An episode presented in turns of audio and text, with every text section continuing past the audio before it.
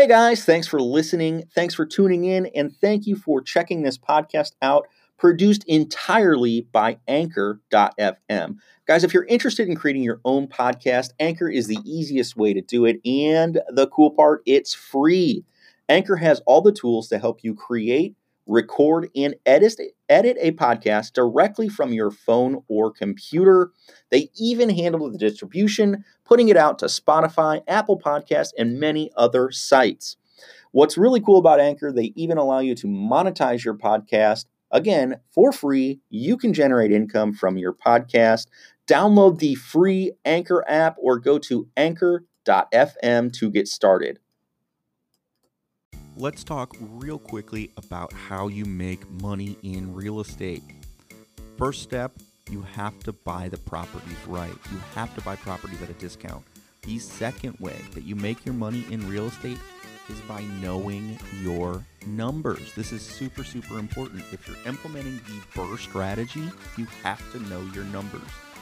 Really cool tool we use to help us estimate our repair numbers more accurately is called Rehab Estimator Pro. Check out rehabestimatorpro.com, use the promo code DPI, and you're going to get 40% off of the price. Rehab Estimator Pro has changed the way that we estimate our repairs. We used to kind of shoot from the hip. Uh, we use rule of thumbs. We use uh, square foot multipliers. And those things work, but this nails it down. Check it out, guys. RehabEstimatorPro.com. Use the promo code DPI.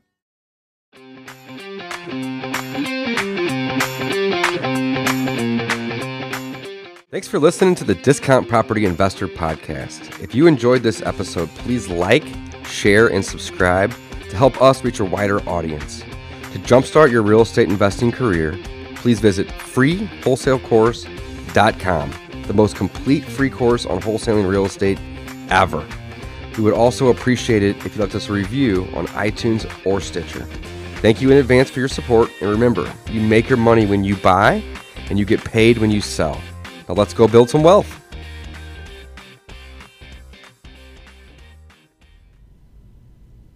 All right, guys, welcome back to the Discount Property Investor Podcast. Your host, Mike Slane, joined with co host David Dodge. How you guys doing today? I'm doing great, David. How about yourself? I'm How great, man. I'm doing awesome. Good, good. I'm excited. Today's episode's about tenants and toilets. Tenants and toilets. My two favorite things. Boring, and what does that have to do with wholesaling? You're going to ask yourself. Well, here's Woo! the thing. We are deep, has a lot to do with wholesaling, actually. It does. We are in our deep dive here on the BRRRR method or the BRRRR strategy. We are in the what is the second R? Uh, buy well no buy rehab rent. We are in the rent section. Second R of the BRRRR strategy. You're missing point. an R up here too, buddy. Yeah, I know it's fine. Okay. That's the repeat. It's no That's big the repeat, deal. right? Yeah, yeah. So we are in the second R, which is the rent stage, and we're talking about uh, renting out our properties. Uh, our normal focus is on wholesaling, uh, but again, we're doing. But then little, it connects. It circles back. So what, let's talk a little bit about the BRRRR strategy, guys. What is the BRRRR strategy? Buy renovate, rent out, refinance, repeat. It is an aggressive rental portfolio uh, ac- uh, uh, acquisition. acquisition. strategy, mm-hmm. basically. Okay. And we've done. So why is it aggressive though? Explain that real quick, that. because it's it's important and it's the it's one of the reasons why we like it. Yeah, it's an aggressive strategy, and wholesale. We're going to tie this back to wholesale in one sec, but essentially, it's aggressive strategy because we are taking a relatively small amount of money, let's say maybe a couple hundred thousand, okay, um, that we are using to buy four, five, six, seven properties at a time, renovate those properties, re, uh, rent them out, and then go to the bank and refinance with a with a with a loan that essentially pays back all of the initial investment and sometimes even a little bit more. Um, so we can take that same money and keep flipping it over and over again. So as little as maybe uh, 300,000, we could we're going to buy 150 houses over the next two years with this, with about 300 grand. Uh, maybe a little more here, a little more there, or a little less there, but it doesn't little, matter. It's a little less when you think about it. And here's the way I like if you did them be quick and yep quickly, and you start accumulating the rentals, so you start accumulating rental income. Mm. So that is why it's always less, in my opinion. It's, it's always going to be. It speeds up if you exactly if you do it properly. It grows at an exponential rate. Love it. Even better way. So again, tying it back into wholesaling, Dave, I'll, I'll let you finish that. Yeah, so there. how does the BRRRR strategy have anything to do with wholesaling? Well, you always want to buy your rental properties at a discount. Mm-hmm. And the best way to buy a property at a discount, regardless of your exit strategy, is to get it directly from the seller. And the cool thing about wholesaling is we keep the best ones for ourselves. Hence, we use the BRRRR strategy, or we'll rehab those. And then what we don't like, we'll wholesale off. So, wholesale to us is a profit center, it's a money maker, but it's also a job, which means to me, it needs to be there needs to be a means to an end to it. So, uh, my means to an end is hey, let's do marketing, get a bunch of uh, direct communication with our motivated sellers, and then we can cherry pick the discounted properties that we get that we like and keep them and do what we want with them. And then we'll wholesale the difference. So we have an exit on even the junk that we don't want. So learn how to get good by going direct to the seller. We actually built a course on that, didn't we? we did. What's I the- believe. what's the link? I believe it's called the free wholesale Oh, course. that's right. So freewholesalecourse.com, guys. If you haven't checked it out, we encourage you to do that pretty much every episode because we're that proud of it, and we've had And we've had uh, almost 5,000 people take the course. So, you tell know, us they liked it. We've had a lot of positive feedback. So, we're really happy to, to, to give back and share some of the things that we've learned. But again, today we're talking about tenants and toilets. So, this is uh, part of an episode series that we're doing Mm-hmm. on, um, on, the, BRRRR podcast, strategy. on the podcast, Right. On the BRRRR strategy. That's, That's right. right. So, uh, what, what, why tenants and toilets? One of my favorite sayings about rental properties is like the old landlords complaining, "Oh, tenants, toilets, and taxes." Those Yeah, are the can't get the around three, from that. The three T's, man. The three T's of rentals: the tenants, toilets, and taxes. They're all, you know, a pain in my backside. So that's uh, again why I like to call it tenants and toilets because taxes are unavoidable. You're going to have to pay them. Yes, you can uh, peel the assessed value and try to get a lower tax rate, but you're going to have to pay those taxes, or eventually the government's going to come and take that property. So tenants and toilets. These are two things you can control.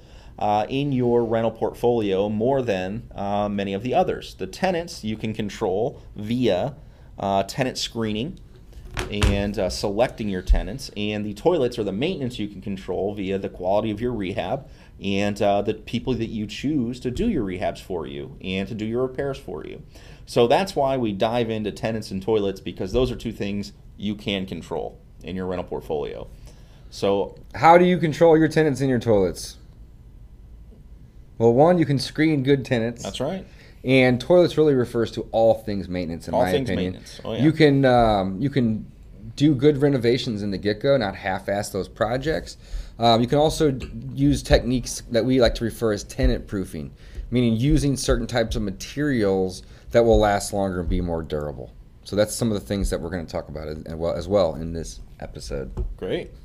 This episode's going to be good, Right. chock full of tips. So, in the last episode, we talked about some of these things, and we're going to talk about a few of them again here. Uh, one is how do you select your tenants? How do you screen your tenants? So, uh, first off, you get your rental property finished. We've finished our rehab. Uh, we've got it through our occupancy inspection here in St. Louis, and you are going to start advertising the property for sale on sites like Zillow. Uh, you're going to claim the property. Facebook Marketplace, Facebook Marketplace, hugely powerful. Craigslist.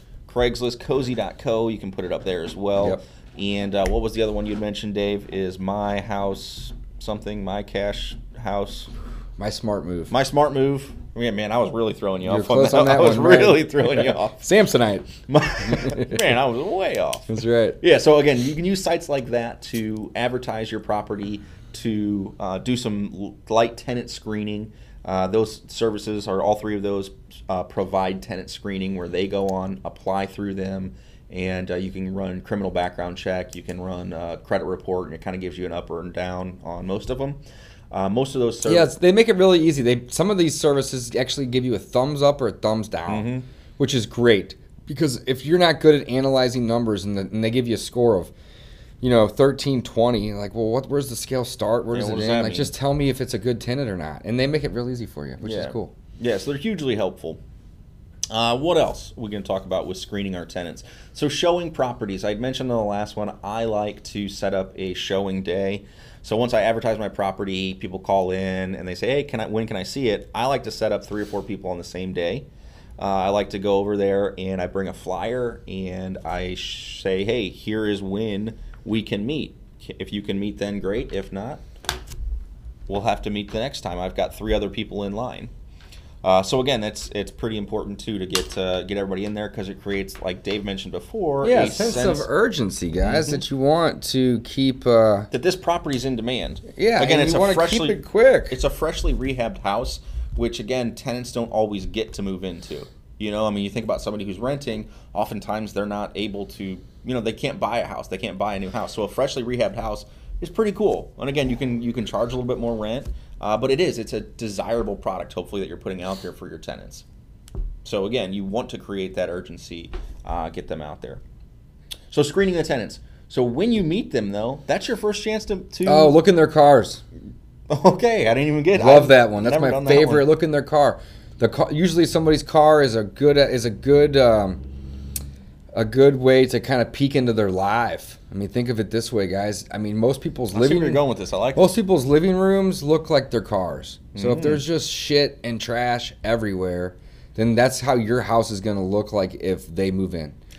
First thing I always do is look in their car. I love it, man. That's a great, great idea. Next, I um, wish I would have known that or thought of that when I was dating my current wife. Ooh. Yeah, she You know now. loves Right. stuff everywhere. I am a, I'm more of a Throw it away. Clean yeah. it up. I like Right. the simplistic, empty everything. You know, So nothing on the so shelf. simple, right? Nothing on the shelf. Simple. Nothing on the wall. Right. floor, boring. Yeah, look in the car, man. That everywhere. is the best way That's cool. to.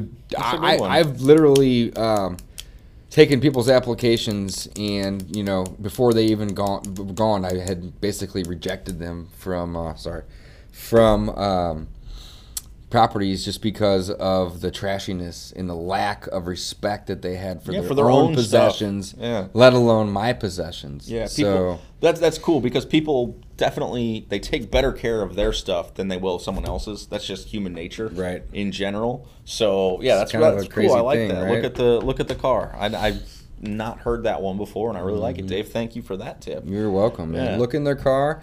Uh, next is Well, again, uh, just how they present- ask them if they own a vacuum machine. This is a tip that I've gotten from uh, from a from a buddy who owns a bunch of properties, 150 plus properties. Ask if they own their own vacuum machine. Simple question. You wouldn't think to ask that, but if they don't own a vacuum machine, imagine how the floors are going to look after 30 days.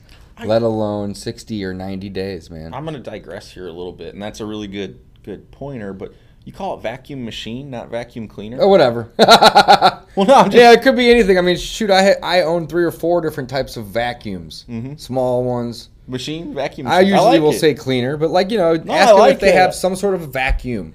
That's it. You know, I like. I like vacuum machine. I'm gonna start saying that. yeah, vacuum machine. Yeah, a see if vacuum they have machine? one. But if again, if they don't have one, look at the big picture here, guys. If they don't own a vacuum, that means one of two things. One, they're hiring somebody to come clean their house, which Pretty is unlikely. probably not happening. Or two, they're not cleaning their house, Gross. and that's okay uh, to know. But you don't want to encourage that behavior in your rental property. So, uh, just ask if they own it. Uh, another thing that we don't do, but I would love to start doing down the road, and again, uh, this friend that has a ton of properties does, is they sign all their leases in the current residence or the current uh, place that the tenant is staying. They almost require it, unless unless it's like almost impossible. But basically, why they do that is again, they want to come into your home for a minute to see how you are treating it, how you're respecting it. And if they go out there to sign a lease and there's stuff everywhere and the carpet's torn up, right then and there, they may decide that this isn't a good fit. So that's that's a more advanced strategy, I would think, is actually signing the lease in the current resident of the place, because that's a hard thing to scale. Yeah, however, that's interesting. However, that also creates better tenants that stay longer. If they invite you into their home, you're building I was gonna say, rapport. I feel like most tenants that didn't have a clean or a decent looking house currently would probably say, "I'm not interested." So I think that's kind of. I'm not self- interested in having you out to my house. I think that's lease. a self uh, you, self-selecting. You defeat type yourself thing. there. Yeah, You, you, Yeah, you, you- you, self-screening. select yourself out. Yeah, you Yeah, screen yourself out. Right. That's that's interesting. Too much coffee, man. Yeah, both of us. We're all jacked up today. What's uh, what's that? Uh, we're all jacked up like spider monkeys. That's right. You know? or no, I'm gonna come at you like a spider monkey. I'm all jacked up. So like that's a good Dew. that's a good point though, guys. Look in their cars. Ask them if they own vacuum cleaners or vacuum machines. vacuum we love the machine, vacuum baby. machines. Um, i- advanced strategy there would be tell them that you're happy to sign a lease with them. However, you like to see current living conditions. So if you're if they're okay with you come into their property anytime in the next few days for 10 minutes to sign the lease at, at their kitchen table, that they can have the property. And again, they're gonna they're gonna opt out of that, and that's that's you that's helping you. if they're you. mistreating their property. Yeah, if they're mistreating more their property. likely to and if they're not, out. that's even better. If they say, "Great, I would love for you to come meet my my dog." Oh, okay, cool. I'm cool with dogs, but there's going to be a deposit, and you just you work through those things, you know. But that's a that's a really couple good tips there. yeah, those are awesome. So that's some of the things that we do in screening the tenants um, before the application or during the application. But there's also screening the tenant on the application. So, what are some of the things that we're looking for on an application that may not mean that they're a good tenant? Well, if they have a lot of previous addresses and they didn't stay in those addresses for a full year or several years, if they're bouncing around, well, for one, I don't really want a tenant that I know is going to move out in 12 months. You know, fifty percent of them are. Yeah, it's but if I if I can get a tenant to stay for two or three, or in, I've had tenants stay five years in some certain properties, uh, then you don't have to deal with the turnover and typically less maintenance too because they're not moving in and out and tearing things up. Uh, so things that you want to look for in an application would be uh, low low number of previous addresses and long terms on those. You also want to look for evictions. Have they had any evictions? You want to see what their credit looks like. Did they have good credit? Is it mediocre? Is it is it bad? Those are definitely decisions that you want to make or look at when making your decision on if they're going to be a tenant. And last but not least, uh, maybe check the criminal. I personally don't care if they have you know DWIs or or weed charges or whatever it might be, but you know if they have a prior rape on there or something along those lines. You know the neighbors aren't going to be, you know, very happy with that, and I might own houses in that neighborhood even. So at that point, you're like, uh, maybe not a good fit. So you just want to look at the criminal history. You want to look at the credit, and again, look at all those things. One thing I highly recommend, which um, I've done in the past, I, I can say this with with full truth and honesty. I've done this every time I've, I've dealt with a tenant. Is I've called the references and or previous landlords. And you know, it's it's probably not that hard for a tenant to give you a bullshit reference, but I would try to ask questions that people wouldn't typically ask um, just to kind of make sure that those were those were things that uh, made sense. So, for example, if it was a high school friend or a college friend, you know, I would say, how long have you owned that person, and you know, have you ever let this person sleep over at your house or or stay the week or the weekend? You know, how'd that experience go? And they usually I'll make it funny and start laughing with them, you know, but then they'll kind of start to tell you like. Yeah, he's super clean and a neat freak, and it's like, great, that's what I'm looking to hear. Mm-hmm. Versus, oh yeah, he stole my sweater. Yeah. Well, it's like, okay, I'm out- probably he not gonna out on my couch. you yeah, know, I'm probably leave. not gonna like put this application at the top of my stack. I'm not saying that doesn't work for me, but if I have better opportunities, I'm not gonna, you know, look elsewhere. So Perfect, man. don't forget to screen the application, screen the person. Lots of ways to do So that, and there's actually tons of tips out there. Um, Yeah, one of my things is they always people always freeze up when they say you're going to run a credit check and criminal background, and I always say, listen, and I tell them just kind of what Dave said is, I don't really care about. I have DWIs and weed charges on my record. well, I don't say that, but I say I'm not looking for an mean, angel. anyone I can just look don't it up. want. I'm Yeah, I not want, hiding it. I don't It want is what it violent crimes, and I'm not looking for perfect credit. I just want somebody that uh, you know can pay the rent. I went to pretty college, guys. I'm guilty. Right. I did go to college. okay, so with that being said, you know some of these things that you're that you find on there, like maybe they had a bankruptcy 12 years ago. It's probably not even going to show up for one, but two, it's like you know things happen to people in their lives, and you know new chapters open and old chapters closed. Well, tenants So I'm not necessarily looking for things to pick them out, but I am looking for what I like to call red flags. I think that's a better way to word it. You know, s- things happen to people, and that's okay. You know, our goal is to provide sound, quality housing at a good price for a profit. All right, we're not doing this for free. But at the same time, we do care about our tenant because if we care about our tenant, they then care about our property and they care about wanting to remain a tenant. So there's a lot of things that go into this that you know that you got to consider. Absolutely. Mm-hmm. Yeah, no, very well said. Yeah, I mean, you definitely keep your keep your tenants happy, keep the properties up.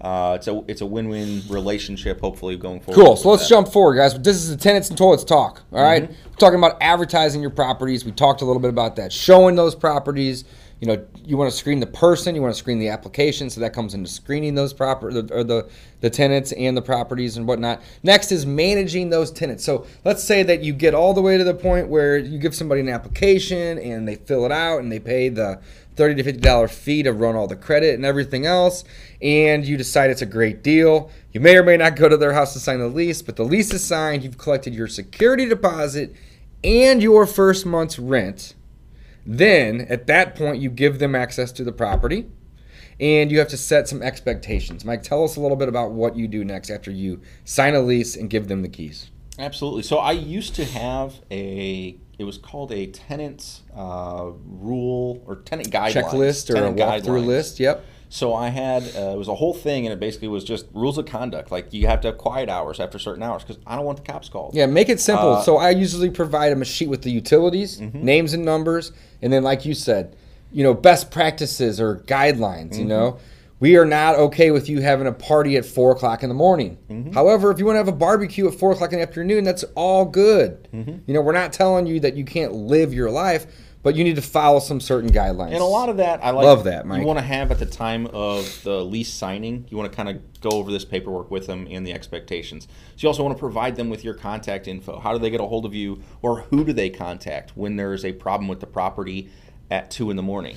If if it's an emergency, yeah, call. If it's non-emergent, wait till the next day. Yeah, that's a wanna good point too. Because if the kind of- pipes are broken and they're going full throttle and it's 3 a.m., we want you to call. yeah, we want you to take care of it. Yeah, figure it out. right then and there. Call me, call an emergency plumber if you have right, to. Right, absolutely. Right. So yeah, managing the tenants, you just want to set some expectations. Um, in our um, in our um, companion course that we're going to be launching soon, that's a companion to these episodes Mm-hmm. um, of the BRRRR strategy. We're going to be providing some some example material on what you can provide. And again, it's keep it simple though. Here's the utility companies. Here's a copy of your lease. Here's my contact information, and then here's just some general best practices slash guidelines. That's what I would recommend. What I also would say is you're gonna you're establishing a relationship with these people. So you've already you know you met them at the property, but now you you've got more of a working relationship. And at this point, they've moved. They're moving into the property, and in a couple of days, couple, maybe a week or two, I would call out. I'd be more proactive and say, "How's it going? Is there anything with the property that needs to be addressed?" And this is another thing I say is I would tell them at move-in, please make a list of any issues you have with the property. Yeah, don't forget to take pictures before you let them move in. So, like, if you're going to sign the lease there with them, take pictures that day. I didn't mean to interrupt you. This No, is really good call. important, though. Or just while you're showing the property, take a bunch of pictures, guys. You can take a hundred. I took 150 pictures of a property that I'm wanting to buy just this morning, and like I may not even buy it. Like, just take a lot of pictures, all the angles, every little thing and just throw it in a Google Doc or a Google Drive or a Dropbox or you can use free softwares and free apps. Just do it. And the reason is is because and take more, take a lot. The more the better. The reason is is when the tenant moves out and you put together a list of all those repairs, you can look at your photos to say, "Hey, was this already kind of broken or or you know, screwed up prior or was this a fault of the tenant?" And the reason is, is A, if you have to ever go to court for any reasons, you have evidence and proof. But two, you can justify sending somebody a bill for 800 to 1500 to two grand for the repairs if you have the before and after photos. If It's, impossible to the prove it. You can't do that. But if you can prove it, so not only is it good to have a walk a checklist for walking through the property upon leasing and them exiting the property, but also add to that photos. Yeah, that's my point. That's really good, man. yeah, I, just I wanted to get that in. You know, and I uh, we just kind of skipped over that because I just assume with the marketing of it, you have your pictures. We don't even state it. So That's a good very- point. You can double- you can use those for Very multiple things. That's a really good point too, get Mike. Pictures. So what I was talking about though, uh, once they move in, there's going to be issues with the property. A newly rehabbed property, I'd say one in three or four of them. There's a couple things that our guys missed. You know, like maybe a, a plumbing pipe is loose or leaks a little bit, or you know the washing machine wasn't hooked up right, or the AC tube is leaking, or whatever. So just tell them make a list, and we'll get somebody out there to take care of any issues with the property. You know, and that way, again, you're kind of getting ahead of that maintenance.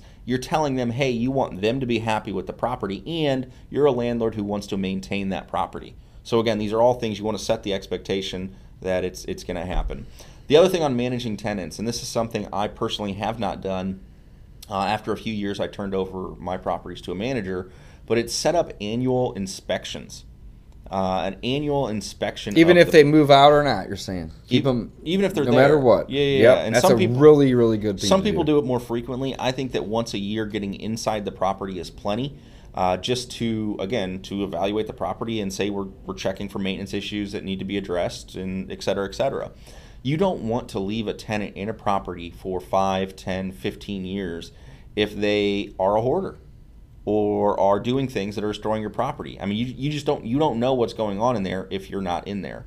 So have your property manager or do it yourself. Once a year, you want to get out there and meet your tenants and see in the property.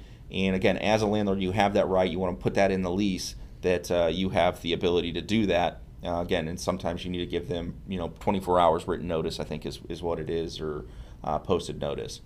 Uh, so again, you want to make sure that you are managing your tenants and managing your properties, keeping them up. Uh, we also like to do a drive-by of the exterior, make sure the outside. Of the We do that probably once a month We- at this point. Now, once we grow, it's going to be tough, but there's three of us plus our guys doing maintenance. Whenever they go out to do maintenance, have them switch, have them take a couple pictures Mm-hmm. and teach your maintenance guys how to use like Google Photo. It's so simple. It's free. It's in the cloud, and they can send you a link, and then we'll throw that in our CRM and we'll date it. And that way, you know, after you have the property for 10 years, you may have 10, 15, 20 different times where you went there and took photos. So we're always taking photos of these properties. Didn't mean to interrupt. No, that's good for a lot pro of tip. reasons. It's good for a lot of reasons Yep. too. Uh, you ever get audited, you can say, "Hey, listen, I was at the property on this, This day. and, yeah, here's my know, photo to prove it. Right. Yeah, there's Great a lot point. of a lot of good reasons to to do that. Uh, so let's talk about uh, what's up. We talked about managing tenants. So now we'll talk a little bit about collecting rent. So the old-fashioned way of collecting rent, obviously, was you know your landlord came a knocking and was asking for cash. Uh, the another way is checks, is people writing checks for their rent.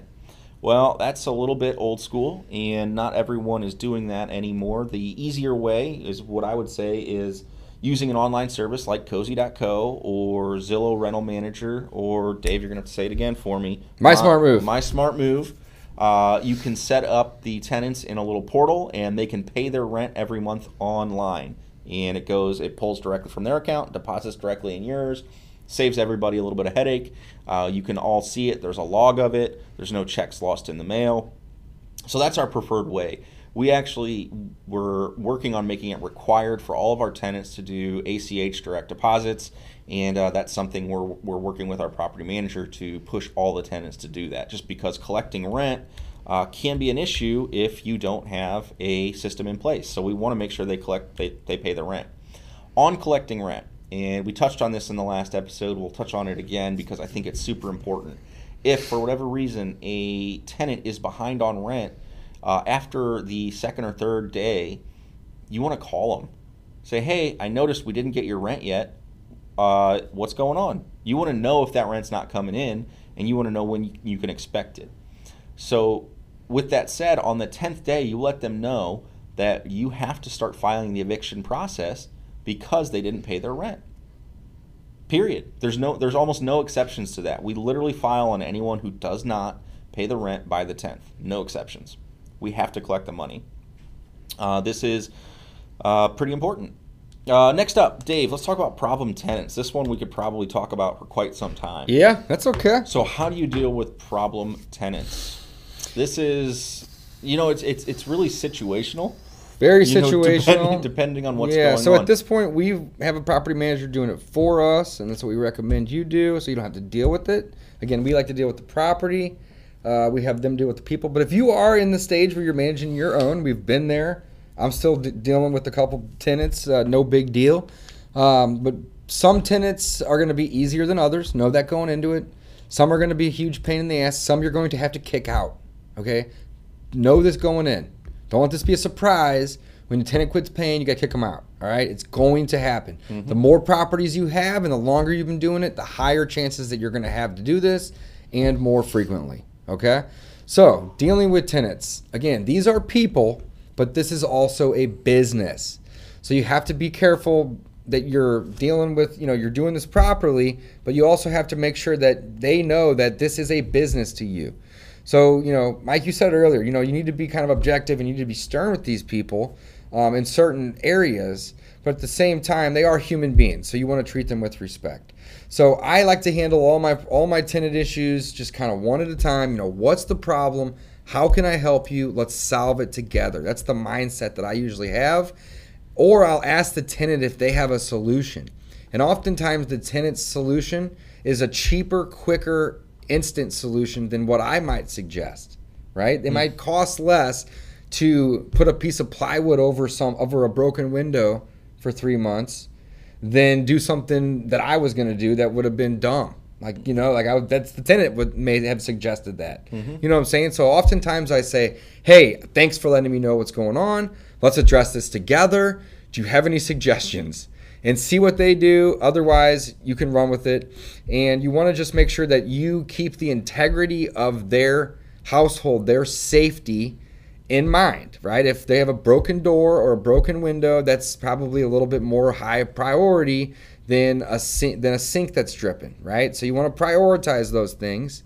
Um, you also want to let your tenants know that there will be a fee or a cost associated with maintenance. Okay, you're happy to come over and fix those things, but you want to be able to let you want to set the precedent kind of from the beginning and or the expectations that it's not okay for them to call you every day with every little thing. The door's rubbing, the carpet's got nails poking through it, the doorknob's loose. Okay, well that's fine. That's that's these are simple problems that we can address one by one. However, you know, it's there's a cost associated with me coming out. Okay? So that's one of the ways I like to do it. Some property managers, they don't necessarily charge the tenant, but they're going to charge the owner of the property to deal with those things. So I like to set it up to the beginning to let them know that there will be a charge. Um, and again, it's not a big charge, maybe 30 bucks. But think of it this way if um, something that they can fix for 30 bucks on their own um, is pretty easy to do, don't you think that they're going to want to just go do that and not deal with having somebody walk through their property at a certain time of day that they have to be aware of, right? Mm-hmm. So what it does is it eliminates all the little knickknack stuff from them calling and bothering you with.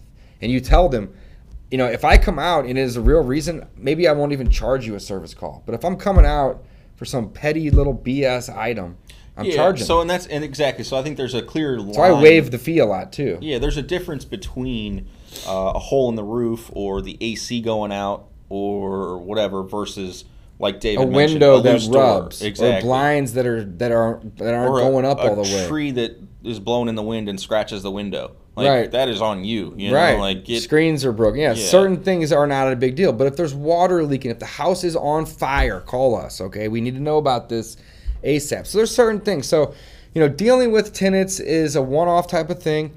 Um, but again, these are people you want to work with them. There's a f- happy medium between uh, pushing these tenants away and, and, and not wanting to work with them um, and working with them and keeping them for a long time. So I would rather spend a little bit more money keeping somebody happy, but I could keep in the property for three, four, maybe five years because that money that I'm spending is actually less in the big scheme of things than the opportunity cost or the vacancy and mm-hmm. the repairs that I have to do for a new tenant. For a new tenant, and then I have to pay a property manager to lease them, and then I have vacancies. So there's so lots of things that go into with that into said, play there. The one thing I will add on to that is that your problem tenants once you get up to a certain number, or even if you just again you were unlucky and you you screened a tenant well, but you still end up being uh, someone who calls once a month for a maintenance issue, and it's a big deal each time, and they they require you to come out and fix stuff, fire your tenant.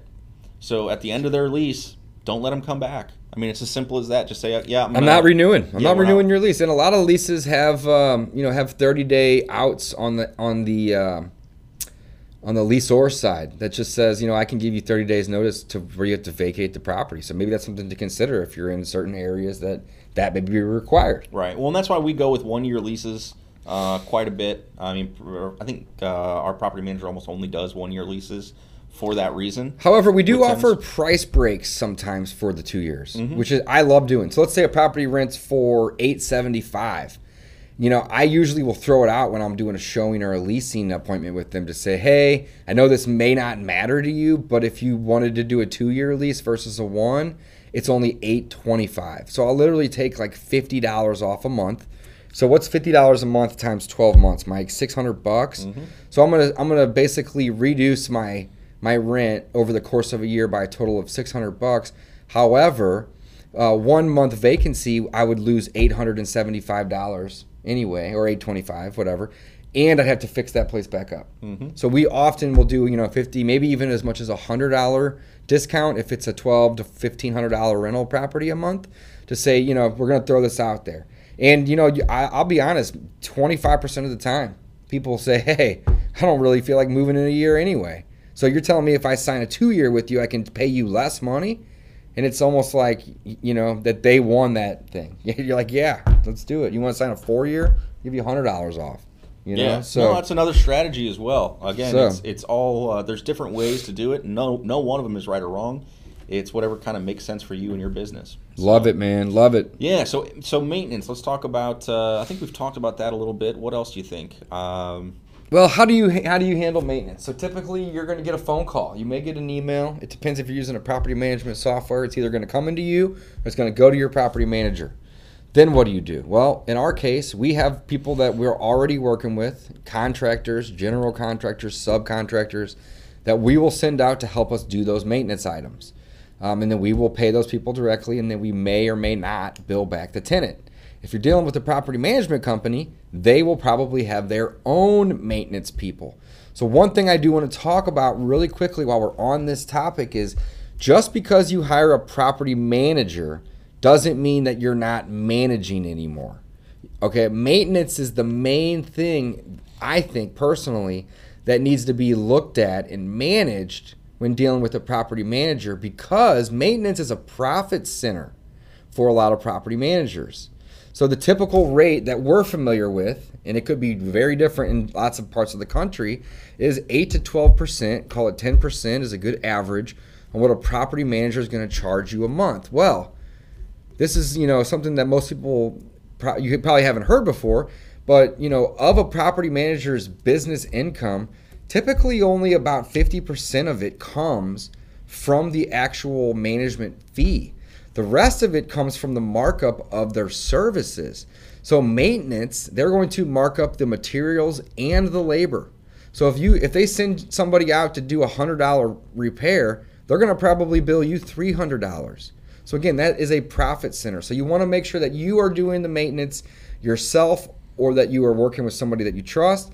However, if you've hired this or subbed this out to a manager, that's okay, but make sure you stay on top of them and you manage those expenses because a couple bad maintenance things can throw off your cash flow for the entire year. That's a really good tip. Yeah, and and a lot of people don't realize that that uh, property managers do charge. We're lucky enough; we have one who doesn't, and we do our own maintenance. That, and Yes, we have a hybrid model with ours. We do. We So- pay uh, we pay eight percent, which is on the low side. Um, however, we do give him leasing, so we don't we don't do that ourselves, and we haven't outsourced it to another person. He's doing that too, so he gets seventy five percent of the first month's rent. Again, another profit center. But that's time. I don't want to deal with people. I want him to do that. I want to deal with the property. So he makes seventy five percent of the first month's rent, and then any maintenance that he gets it, it included in his eight percent. He just he just is the communicator. He sends it over to us, and then we work with the subs. That's how our business operates. Yours might be different, and you just got to kind of figure out what works best for you. But we like to deal with with the property, and we like him to deal with the people. Yep, that's a great way to say it. So there is going to be maintenance on your properties, even if you just Even if you just rehabbed it, I love that. That's gonna have so true. It happens. Um, tenants. It happens ten out of ten times. is that fair to say? Yeah, just about. yeah, and then uh, St. Louis summers, man, we have had so many AC service calls. It's uh, it's just not fun to hear. Hey, we're replacing another system. So again, if those systems are super old when you buy the property, you may want to go ahead and rehab that or replace Just that kind ahead of of fix time. that glitch in advance. Exactly, because it's not fun it for you. point. It's not fun for the tenants. So let's talk about some of the maintenance things that you're seeing, Mike, because you're handling a lot of this on, in our business. You've seen a ton of them come through. Just on Sure. average, what are you seeing? Is it leaky faucets? Is it doors aren't closing? Um, is Yes. it is it Yes. um, and yes. yes and yes? Like just Yeah, all that all of type it. of stuff. So let's Well, and then so let's let's run through just a couple things that you should be able that you should basically um, So your service be calls are gonna- expecting. your service calls are going to be seasonal as well. That's I know that point. sounds weird. It's a very good point. but they are. So uh, just I mean, a few months ago, we were dealing with a, a multiple calls of leaking basements. That was in the in the spring in the rainy Spring. season. It's raining constantly. So Right. why do you get so many leaky basements? Well, two reasons. One, either gutters are clogged or there's a drainage issue in the on the property itself with the um, the slope of the land, or just uh, yeah, like the, like I said, the gutters are clogged or they're not uh, being directed, diverted away from the foundation.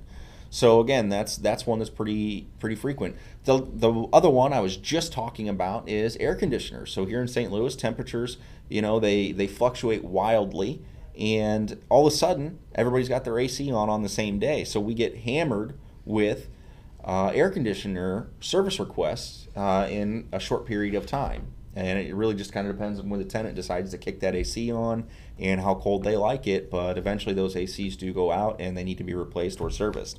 So we've gotten a ton of those. Uh, but What else are we looking at? Let's pull them up. Let's Yeah, just yeah, kind of look at just some of the recent ones. Maintenance So I'm actually curious. We're going to learn all this together, guys. yes, we've got 78 total in the past since we set this up and this here. is probably maybe four months, five months old. Now we do Yeah. have 40 plus properties in here too, so there's a lot. Mm-hmm. But again, Uh, let me think about that. 78 service calls. So we've got it set up. We can actually see. Uh, so I look at this one property. I can look at my property on Alma, and what the heck? Oh yeah, this is just one service call. But if I go back to the property here, so we use Podio for everything, Mm-hmm. uh, and we track everything. I can see they've only had one service call on this property. What was it for? This one is go back is an HVAC. Okay. So like I said, that's just one of the things that, that happens. So here I can look at all the ones that are resolved here. We'll sort them by date, and then we can just pop through them. Uh, if we scroll down here, uh, so this one was the stairs were loose. So they just had to again, to- re-secure some stairs. So it could be anything, guys. That's the point. This one's a leaky fridge. Go to the next fridge one. was leaking. Next one we have is The fridge went out. Another fridge goes out. Next one we have is a garage door's not working. Garage doors off the tracks, and this that tenant is actually, and I know this here. If I look at this property, Laying home. I can see that this person puts in service requests pretty frequently. Oh wow, eight of them. I've got eight service requests for this property in. You But know, look, so look, three or four of them basically are declined Well, three of them. because Yeah, they were the same service request. The same because it request. get- It was, and that was a leaky basement. So that one was kind of so much you can do. Well, there's so much you can do, and you can only get so, the guy out there so fast. Sometimes so you again, have to buy a tenant in them out. Two weeks. Yeah, exactly. You've got put a fan. Sorry, down, I can't do anything for you. put a fan right down now. there, and it'll it'll help keep the air moving and dry Right. it up. So yeah, there's there's just a lot of different things, and again, you've got to be compassionate with the tenants because they're living there and they want to live in a nice home. Uh, sure, but then here's another one. This is an HVAC. Um, what else we got?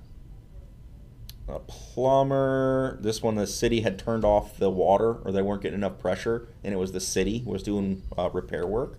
So again, there was nothing that we Nothing could that do. you can do. But again, we're just going to hear about. But they're gonna you're gonna hear about it, and that you got to have you have to kind of have some tough skin in this business, because sometimes tenants are gonna give you lip on the phone. They're gonna have an attitude with you, especially if you're dealing with 40, 80, 100 properties, and you can't drop what you're doing and get out there. There might be a 24 or 48 hour period that you say, yeah, it's it's you know it's on the top of our list. We're gonna get there when we can, but we might have pressing you know matters.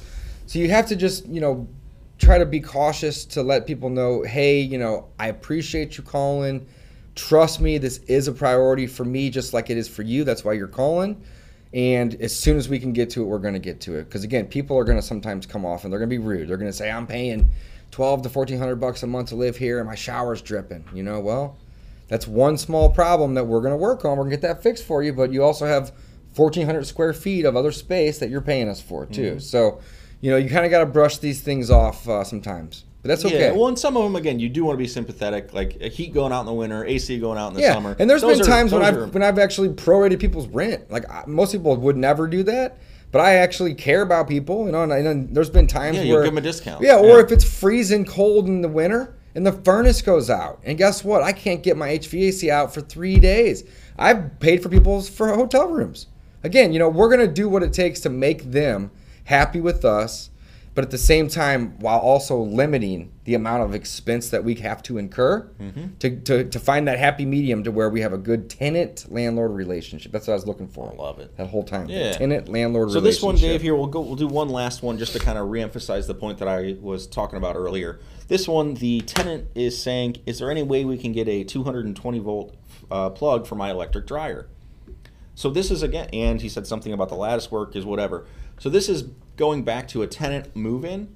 Just add, I want a list. I mean, Yeah, give it to me want- before you move in because then it's it's going to be cheaper, more efficient, quicker, all the above if they're not there. If they're there, now I have to coordinate with them and my contractor. There's no more a there's no longer a lockbox. Well, and I again, I don't mind that either, though, because I think after a month of living there, they kind of know what is different to them. Because when people move, they kind of want the same things they had before. Sure. They want, oh well, this this doesn't work the same way as mine. They want it to work the same way. Right. So it's like again, there's there's some things, and this one is a 220. So what are you going to do with this, Mike? This I don't even know anything about this. So they're asking for a 220 voltlet for a dryer, Mm-hmm. and then they want us to put up some lattice around a deck to make it probably look prettier.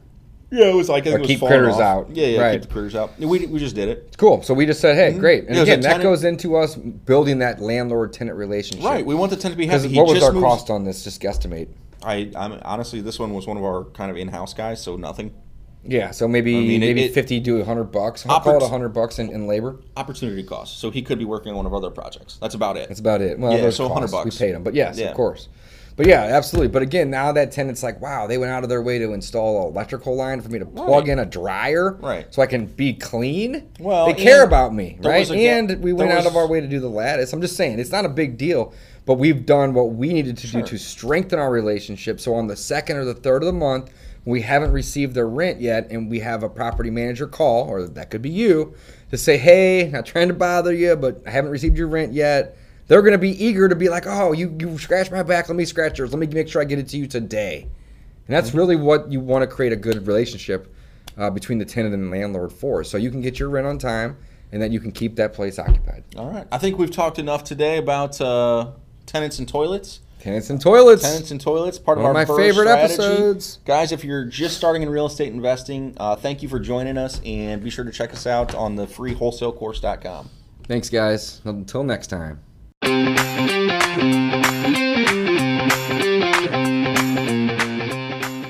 Welcome back to season two of the Discount Property Investor Podcast. Our mission is to share with you what we have learned from our experience and the experience of others to help you make more money investing like a pro. We want to teach you how to create wealth by investing in real estate the Discount Property Investor way. Make sure you never miss an episode and download the Discount Property Investor app in Google Play or iTunes today. To jumpstart your real estate investing career, visit freewholesalecourse.com, the most complete free course on wholesaling real estate ever. Thanks for tuning in.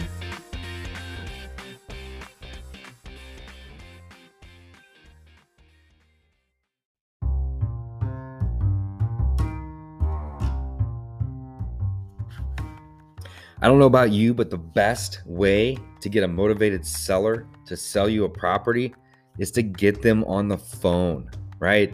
You got to get them on the phone so you can get their email to send them an offer. You got to get them on the phone so you can get information about the property, maybe even get them on the phone to set the appointments. You can go meet them if you're doing this locally. Regardless, you have to get them on the phone.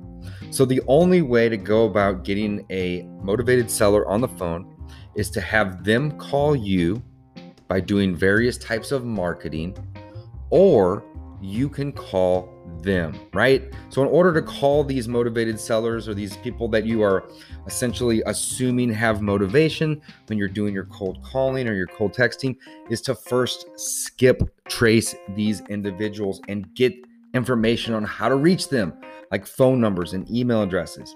I personally use batch skip tracing. It is the most affordable service that has the best quality data that I have found um, every single time I've tested it, which has been probably about a dozen. So I highly recommend batchskiptracing.com, guys. If you are interested in skip tracing, use code DAVE, D A V E, to get 20% off your skip tracing. Is a huge discount. 20% off. Basically, one in five skip traces is free with that code. Go check it out. It's where I do all of my skip tracing.